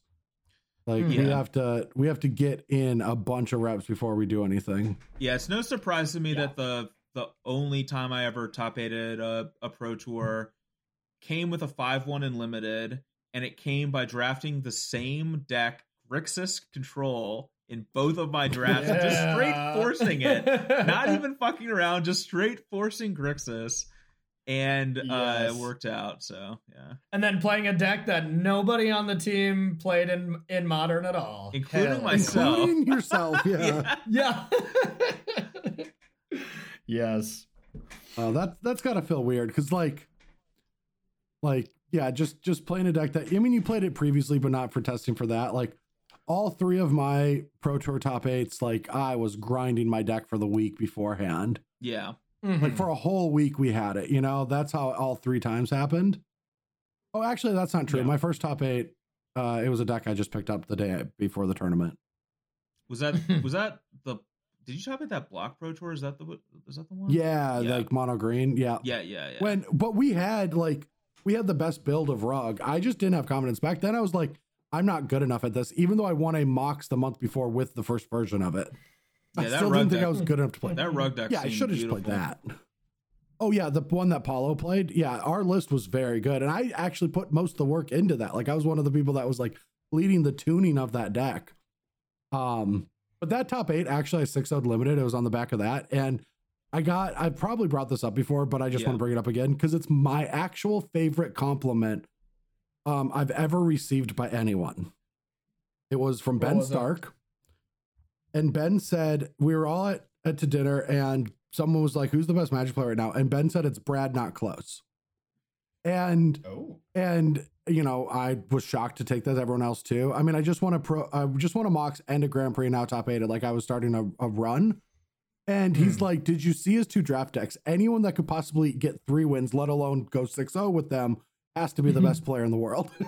so he's just Wow, like completely destroying my draft. Like I was like, I thought those were two good draft decks. It's like, no, they were fucking awful, man. They were awful. They were horrible. And then I, and Wow, then the Ben started with more hot takes. Jesus Christ. I, but but the best is the deck I drafted in the top eight couldn't win. If you put me up against Sparky, I don't think I could win. Like I don't think it could win games of Magic. fair, fair. Um, and if you go d- dig dig for that deck, Grand Prix San or Pro Tour San Juan, look at my top eight deck. Don't think it could possibly win a game. Um, and I, I, did didn't not. play during those times, so uh, you know that was all. yeah, you, know, did. I wasn't playing. At least I wasn't taking it very seriously at that at that moment. You were for San Juan around that time period. Yeah, you were definitely because like I I mean. I wasn't there. Well, no, you didn't qualify. That was back when we were but- flopping yeah. qualifications. You were literally Oh, at the Pro okay. Tour before that, where you played Oh, was Just that Guy Rome? Control. Oh, no, okay, that was okay, that was. San Diego, where you played Jeskai Control when we all played the the awesome Naya Tom Ross deck. Boss Yeah, that was a pretty good choice. On that was a pretty good choice on my part, right? It was the probably worst. Yeah, it had to have been the worst. we tested. yeah, it was like the first time we tested with a huge team, Brian. Right? Mm-hmm. we just tested with Team Channel Fireball for the first time, and we all went there a week early, and we built this like Boss Naya deck. And then the night before the tournament, some dude that we know from North Dakota also qualified got there and is like, here's my Jeskai deck. And Corey's like, that looks fucking great. I'm gonna play that. And he just like died. yeah, it wasn't good. So wasn't bad. good. Not my not my shining moment. oh shit. Kind of reminds me of last Oh, weekend yeah. where we had this insane rogues deck, and then the night Yeah. before the tournament, Corey's like, "Oh, I'm gonna play this Mythos Sultai thing," and then Mhm. everyone else died. I mean, it just Same thing. same, Same, thing. I'm with It you. just- a little bit of a betrayal, but All right. Well, I think Too that gets us that gets us where we need to be. We'll be testing. Yeah. We'll we'll probably break it with uh mono blue. Uh so don't worry about mo- historic everyone. I got that figured out. Um yes, I am excited to see tomorrow uh, or dude, see yeah, I'm next week how, how I'm definitely gonna stream tomorrow, I think. I'm gonna work on the deck today. I I have to figure out what to even put in it, you know? Mhm. Um, but I'll, I'll work on that today and figure it out. But yeah, let's get to our cast and crew, and I've got a couple Cast awesome and crew! special announcements to make too. So let's do it. Let's do it. All right. So uh, before we actually do the cast and crew, I do want to make a, a special announcement. Uh, last week, I did a, um, I was raising money for a friend's cousin who was 14 that you know just had a lot of stuff bad happen to her, cancer. Her family needed money. They were living in a hotel, and our community showed up big. Um, I, I did some giveaways. I was doing a raffle. Uh, I got pied in the face. Um, yeah, you did. but both of you, both of you donated, and so did some of our cast and crew. And I'm going to shout them out while we're doing the cast and crew, including what Okay. they, what they won. Um, I, I will contact them eventually to get the stuff out because it's stuff that they already have. So we'll talk. Not not everything, but like shirts and stuff. Uh, but Brian, Okay. you actually won two of the raffles. really, Yes. what? how was I? Yeah. I didn't even know there were raffles or what was being yeah, raffled. there was. Uh, there was. There, I was raffling away five of my Brad Nelson, um, uh, sleeves, sleeves, or and five Okay. Bash Bros shirts. Hell so you yeah. get to. So you get to get a pack of sleeves and whatever Bash Bros shirt you want. awesome. I'll I take say the one I go don't for the- have. go for the bring back BBD one. Yeah. I think that's ironic if you're BBD wearing that. Yeah, That's Yeah, I awesome. actually. I, I only have one Bash Bros shirt, so I'll take it. I'll take what I can get. I'm wearing Yeah. one right now. yeah, I will. I will definitely get you the one that you want, and uh, I'll get that ordered soon. Uh, but yeah, you won two of the ten. Awesome. I didn't. I didn't even know that that was happening. So that's cool. yeah, you won two I never of the win. I never and- win. I never win anything. This is fucking. Yeah, Yeah. You, you did not win anything. Um, uh, but yeah, so we'll start the cast crew, and I guess I'll just tell, it. I'll tell everyone that who won real quick. S. Cerruti, Okay. uh, you also won uh, two things. Um, I'll be contacting you eventually. I've been busy so far this week, but I'll be contacting you. I didn't think you all would rush. And then so Oh wait, Brett. what? Brett, S. Cerruti won. Oh, that's right. You told me about this. S. Cerruti won that special one-on-one time with Dr. Unks, right? Yes, yes. That we were Oh, also that's giving that away. Yeah. Nice. And then Okay. then uh Sultan uh showed up fucking big time and donated sixteen hundred and fifty dollars. What? Yes. Yeah, yes. insane. Holy shit, Sultan. yeah. So Sultan um showed up really big. I mean, honestly, like everyone that donated, thank you so much. But Sultan, that that was so generous. And I, I honestly this this family, like, I'm not gonna get into their personal nitty gritty and only what they've posted about, but like you literally took them from the literal worst possible scenario to a more manageable terrible scenario like i, I and i'll talk Mhm. to you personally about this if you'd want um i mean you yeah it's it's kind of insane what you did thank you so much um That's yeah awesome. yeah, and you want That's you want everything but one of the other things because you gave so much. So so you, you're gonna have a lot of Brad Nelson stuff here soon. Um, I'll throw I've been throwing something else in and making a little care package. Um, so thank you Cool. so fucking much for that generous donation. And now we can get to Bino Gatista, who has gotten a wow a promotion. Yeah. Um, Bino's moving up. Bino is now Brian's personal barista and dog walker. Excellent. Bro- Excellent. Do you have a dog? Yeah, Brian? No, Brian I doesn't don't. have a dog. I No. don't have a dog. Oh. Yeah. But What is Bino actually walking for you? Like, uh, whose dog did Bino take? Is is is I'll tell you Is what it he's just walking one of the for me, dog Corey. walker duty? Is it just one of the dog walker duties. Oh, Oh, get out. yeah. The only thing Abino is walking is he's walking back that tone, Corey. So you better watch yourself. Oh, okay. Sorry, sorry. I'll just move on. Next up, we got S. Cerruti, our good buddy, and that is our business analyst. Yep. Really, just studies all all of the data and really gets in in into the nitty gritty of. Is that why he got some one-on-one anal time with the doctor? All right, we Yeah, that's why. that's why with the doctors Oh, coming chica. in. Oh no. All right, we got we got insight. At Cerruti, everything comes out. Everything comes at a price. Oh god. Uh, ugh. All right. Inside Esports is the esports event organizer on MTG Melee, where they organize events that are won by the Bash Bros podcast. So that is uh, their role. Oh, this would be insider trading if we actually had amounts of money that mattered, right? True. Just kidding. Love it. All right, next up we got Ian, who is BBP's leading resident pastafarian. Hell yeah. Um, I uh, I haven't had pasta in a while. It would be whole wheat now. I'm uh, I'm trying to cut back on those carbs. I did eat McDonald's breakfast this morning though, so I'm lying. I'll just I'll fucking go ham on some pasta. Yeah. Hopefully not from McDonald's. Can we do non-dairy pasta though? Because I am I am lactose intolerant. Oh, so store. It's All sad. right. Next up, we got Wappa, and that is Brad's personal barista, but also his personal dog walker. However, So he, oddly familiar. yeah, he won't walk um, BBD, but that's you know, of course, totally fine. I don't know. This, I this You know. also have a personal barista and dog walker. yeah, now. Wappa's job sounds oddly derivative of Bino Gatista's role. Oh I- Jesus! I- wow. All right. Next up, we got Adham, who is our ghostwriter. Now, if you were asking what a ghostwriter is, it is our way of saying if we say something bad, we have a scapegoat. Correct. Um, Yeah, we we zero liability. so so just in case we say a racial slur, we'll play in a video game. Uh, oh, yeah. Not, Ooh. we need, we need can we get Julian fault. Edelman on the cast as a special guest, please? yeah, and actually, you know, if we if we ever say that we watch Mel Gibson marathons, you know, Right. that's all Adham. That So, yeah. If we ever say we watched a Mel Gibson movie, both A for the movie being bad and B because of who Mm. Mel Gibson is, that's where we need Mhm. Adham. All right, so two fucking things here. Okay. I I also think Mel Gibson is a piece of steaming shit. Yeah. okay, And Okay. also, I have started this new thing, and I am not in control. Well, I'm I'm technically in control of it, but I'm not. So Mm. during COVID, I have I have had less and less time to just like like sometimes I don't have a lot of time to grind TV, but I also do this thing where I sift through all the thousands of options and never pick anything. Yeah. So now I have this new Mm, thing yeah. that if my gut directs me to something for any reason, I just turn it on. I can Yeah. turn it off 10 minutes later if I want to, or I'll fast forward through the boring shit and go to the scenes that I want to watch, right? So, like, I actually Yeah. watched the movie, but I skipped over like 40 minutes of it probably, and I just watched the alien shit that I wanted to see.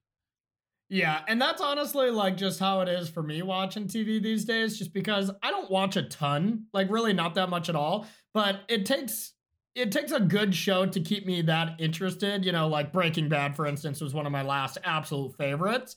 But other than that, like I just haven't found stuff to watch lately. So I've I've I've even been watching like 2020 news shows and stuff like that. I've been watching all kinds of weird shit now. Um, yeah, anyways, though, next up we got David Watt, and that is our special guest screener. Once again, doesn't seem like David were David Watt is actually doing work per se. Is this thing because we just have Brian? David- we just have David Brian? did say that in the uh, in the Discord that he was out for like two months or something.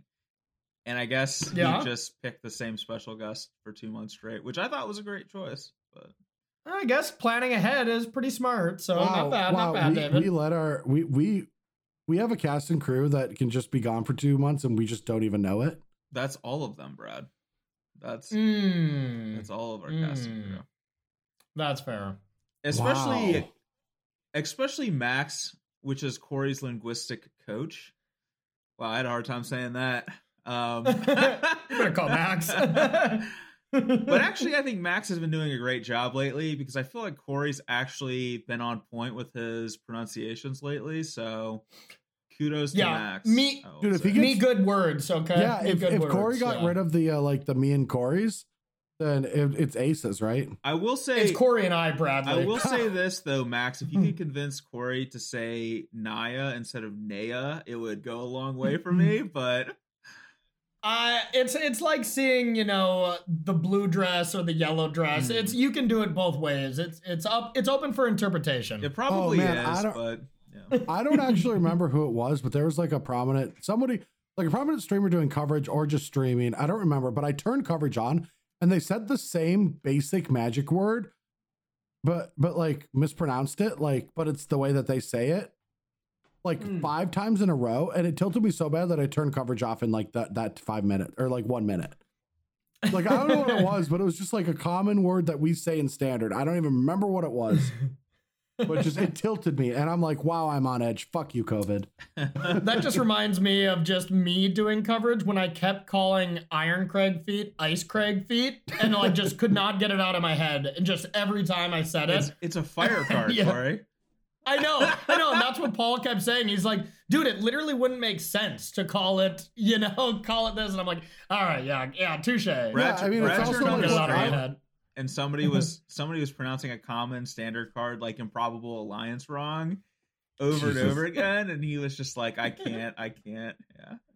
Yeah, yeah, that's fair. I've turned on this podcast and Brad's just I know what you guys are saying. Like I, I, I turned on my stream and then I just kept saying racial slurs, and I just Wow. I it- couldn't control myself. Was it a heated gaming moment? I mean, though? I just want you all to know that I've been working on it for upwards of 20 months now. oh really? I Are still you- don't have it. I still don't have it down, right? But I'm continuing to work on not using racial slurs for the last 20 months. All right, so for Hey, people great who are Great job. just for a little bit of background here, Papa John's right. has stated that he's been working for 20 months to avoid using racial slurs. It's like, why And do you gotta work that long? the Wait, center really? Okay. the center for the Miami me. Heat, whose name I'm currently blanking on, used Uh-huh. a anti-Semitic racial slur on his gaming stream the other day, to which Julian Edelman, who is the Patriots wide receiver, uh, made a response to him that I thought was a very well stated response. So, if you're interested in understanding Yeah. what the hell we're talking about, you can look up those various things that Also, if, if you- you just want to follow a reasonable account, just look up Burger King UK. Oh god.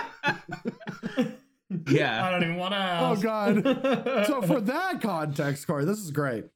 Uh, oh my god. yesterday or the day before was International Women's Day, Yep. and they had this plan. Right? They were like, "I we are going to give away X amount of um of what are they called? Scholarships. Uh, scholarships. Yeah, scholarships Okay. to our female employees if they want to pursue the culinary arts. yeah. Okay. Right? But That how they nice. executed it is they tweeted, "Women belong in the kitchen." So, okay, they No tweeted way. women belong in the kitchen as its own standalone tweet, but then they immediately responded to it. So, you know how you can like you can do like a tweet thread where you tweet like Yeah. five tweets at once? Yeah. They did yeah. that. So the first tweet was just women belong in the kitchen, and then the second tweet was like I'm sure if, that went if they PR. want to, um, because we're now doing the scholarship program for women culinary, uh, you know, education or whatever. But of course, the Wow. entire internet just only took the first tweet of women belong in the kitchen, and it just became like this huge scandal. And I thought it was absurd Wow. and absurdly stupid that everyone made a big deal out of that. But then today I found out that they were only giving away like fifty thousand dollars, which isn't that much. So now I'm back Yeah. on the fuck Burger King Oh, yeah, of it. like- Wow. What's Like- what's next? Are they gonna start talking shit about Tron now too, or what? Probably. Jesus They Yeah. also they also stole that joke from um Dr. Horrible's sing along blog too. Cause that was like one of the best jokes in that show if you ever watched it. It was Oh, just I loved it. yeah, so just Nathan Fillion is the superhero and he's just reading um a script in front of people and he's just like I hate the homeless ness problem in our community. yeah. See, I actually and here's a little context too. Is I actually made a tweet yesterday about uh about how like risk averse I've become I've become when it comes to tweeting, and I just don't feel like I can actually tweet things anymore. The one of like there were like five or six different tweets that I wanted to make over the last few days, and one of them was a joke about Burger King's "women belong in the kitchen" joke. And I thought it was a pretty funny joke, but I just know that I can't make it because somebody who doesn't know me, who has no context of the fact that I'm making a joke, is going to come in, see that tweet, blow it up, and I'm going to get fucking roasted on Twitter for it. Yeah, and you're gonna have to deal with it for an hour or something, and it's gonna stress you out. I feel the exact same way. You know, I, I used to post stuff online just to be funny and stuff. It was never trying to hurt anyone or anything, but you know, just some jokes here and there. But yeah, I feel the same. I just don't even do it anymore. It's not worth it. Yeah. And it's like, I, Yeah. and some jokes are in bad taste. I Yeah, don't think a joke making fun of a corporation for making a bad joke is in bad taste, but the thing is is that somebody else is going to not understand the context of it and and then Oh, yeah. for Oh. them it's going to be in bad taste and then they're going to make a Yeah. big deal out of it. And you know, chances are nothing comes of it, but what's the upside of making a tweet like that? Like I I like to do it because I think it's fun and I like the inter- interactions and making people enjoy reading that kind of stuff. But hmm when the downside is that it could cost me like my career, it's just never worth it. Oh, for sure. Agreed, And yeah. Paul Kasarowski, who is BBD's wall staring photographer. Oh, we're still doing this? Holy shit. I thought we ended the cast already, y'all. I thought we were just chilling. Okay, yeah, Wait. let's continue the casting. Past the entire fucking time. God damn. Whoa. I, okay, Jonathan, you're gonna have to edit out. Like, I'm gonna have to write a list. You're gonna have to edit out like 15 things I said. Did you all think we were done? no. no. Oh, okay. All right. All right. and the jokes. Joke number two sails wide and right over All Brad right, Nelson's Phil, head. who we actually don't know what Phil does. All We right, don't even JP, know- who is BBP general manager. We don't even know who's supposed to say what Phil does. Yeah. yeah, yeah. yeah, right. So we got Phil next. And honestly, one thing, Phil's really good at keeping us on topic. He's really, really good in the business meetings about just making sure everything is done on a, you know, a good ABC manner. He always wants to be closing, you know, always about the numbers and just really good employee. Have you even ever seen that movie? No, he hasn't. Which movie? yep. All right. Exactly. JP is our BVP general manager, and the problem with that is that none of us can be fucking managed.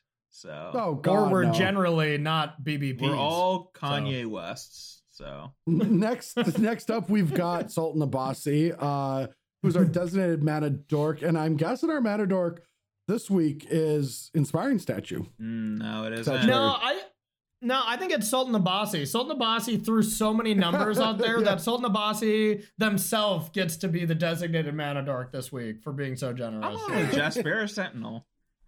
Yeah, I thought you were gonna go with that, but I'm definitely uh, my my eyes are on fucking the prize right now, right? I'm I. You've been Yeah. playing Mox Opal and Historic when you shouldn't be for so long. I'll take the helm now, Brian. I'll I'll take over. All right, fair enough. Fair enough. Okay. Hold his Or coffee. Mox He's Amber, coming sorry, in. Mox Amber. Can't even say the right one. Jeez. Jesus Christ. Next up, we got Eric Nall. Eric Nall is the BBP trash man. You know, I'm sure Eric Nall is on planning his next exploration to space to try to blow up a trash meteorite or something, probably typing something out as we speak. But for now, is just a gentle BBP trash man. Corey, when you said that, it just made me immediately think of like some sort of like collaboration with Daft Punk and Eric Knoll. Oh, sorry, Daft Punk broke I up. know so they that's did. Not So possible. then it also interlays that into a trash joke. I, I it's just Was Daft Punk the band that Yeah. didn't do anything for like 15 years and then announced a breakup? yes, yes, that was them. Yeah, Brave yeah, it's them. the Paul Pierce. It's the Paul Pierce of of breakups. There, like maybe Brian will get that uh, one, but I'll tell you what I do get, and that's Garameldi, who is our merch store manager. Good because nobody else is getting merch, so I'm glad you're I'll getting be something getting there. sleeves and a shirt. So get wrecked. Hell yeah, you will. All right, next up we got Patrick, who is the office party coordinator, and I've been really needing a party. I'm not gonna lie. I've, uh, I'm, I mean, the sun's coming out now. We we have less rainy season. We have blue skies today. I mean, I'm I'm Mhm. I'm kind of semi rushing this because I'm hoping that I don't have any like melee work. I've like already done a bunch of tweets. Like I've been preparing, and I just want to go Mhm. out to a dog park today. I stand by go. my That's- statement of never wanting to do a party again. Thanks, Patrick. yeah, Patrick, my birthday's coming up, so we might need a birthday party planned here pretty soon. So, uh, yeah. All right, next up, we got Filipos Galanis, and that is Brad's soundboard operator.